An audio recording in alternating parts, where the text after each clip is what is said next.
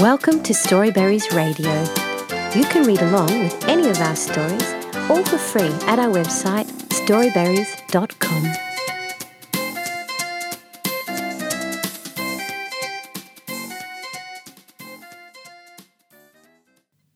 Spot My Spots by David A. Miller. Meet Sacha. She's white with orange and black spots. She's a leopard. She's one year old, and her mum is teaching her to hide.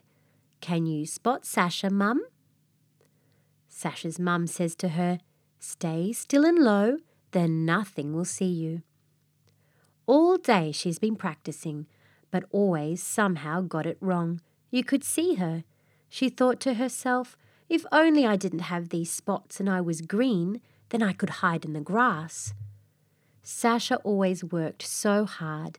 She wanted so much to hide well that as soon as she saw a puddle, she jumped in and was covered in greenish brown sludge. So covered in greenish brown sludge, she said to her mum, Turn around and tell me if you can see me. Count to three first, though, before you turn around, please.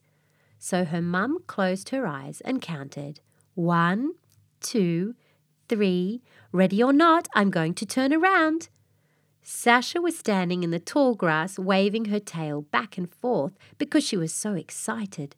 It was making the grass sway from side to side. Can you see Sacha? Sacha's mum looked left at the tall grass and then right to the huge pile of muck. Then she said, There you are. You're behind that tall grass. Sacha pounced out, saying, How did you find me? And she shook off all the muck. Sacha's mum went down right low and said, I could see your long tail swishing backwards and forwards. You will get it, my little Sacha. I love your spots. Remember, stay low and still, and nothing will see you. Later that day, Sacha and her mum were walking through the jungle when an idea came to her. What if I covered myself in tree branches? Then mum would not be able to see me. Just then they happened to be passing a huge palm tree with lots of branches. Sacha scooped up some branches and started wrapping herself up. Within seconds, with her mum still in view, Sacha said, Mum, don't turn around, please, and count to three. Sacha's mum closed her eyes once again and counted to three. One, two, three. Ready or not, I'm going to turn around. Sacha put her tail in her mouth and hid. She panted excitedly, thinking, Mum won't see my tail this time. Sacha's mum opened her eyes. She looked left at the tall grass and right to the pile of muck, then up to the giant trees, then down to the leafy jungle floor. She said, Found you, up in that tree. Did you see Sacha? Once again, Sacha pounced out of her hiding place, asking, How did you find me this time? Sacha's mum said in a little voice, Because you were breathing so fast you were making the tree branches sway from side to side. Then Sacha's mum said, You will get it soon enough, my little Sacha. And they walked on. Well, it was time for bed, and as Sacha was falling asleep in a tree where her mum had chosen them to sleep, an idea came to her. What if I was. Zzz. Oh no, Sacha has fallen asleep. When Sacha woke the next morning, her mum wasn't there. She looked all around, but still no mum. Where was she?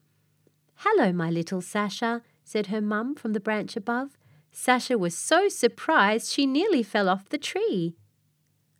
Remember, for today's lesson, just stay still and low, and nobody will see you.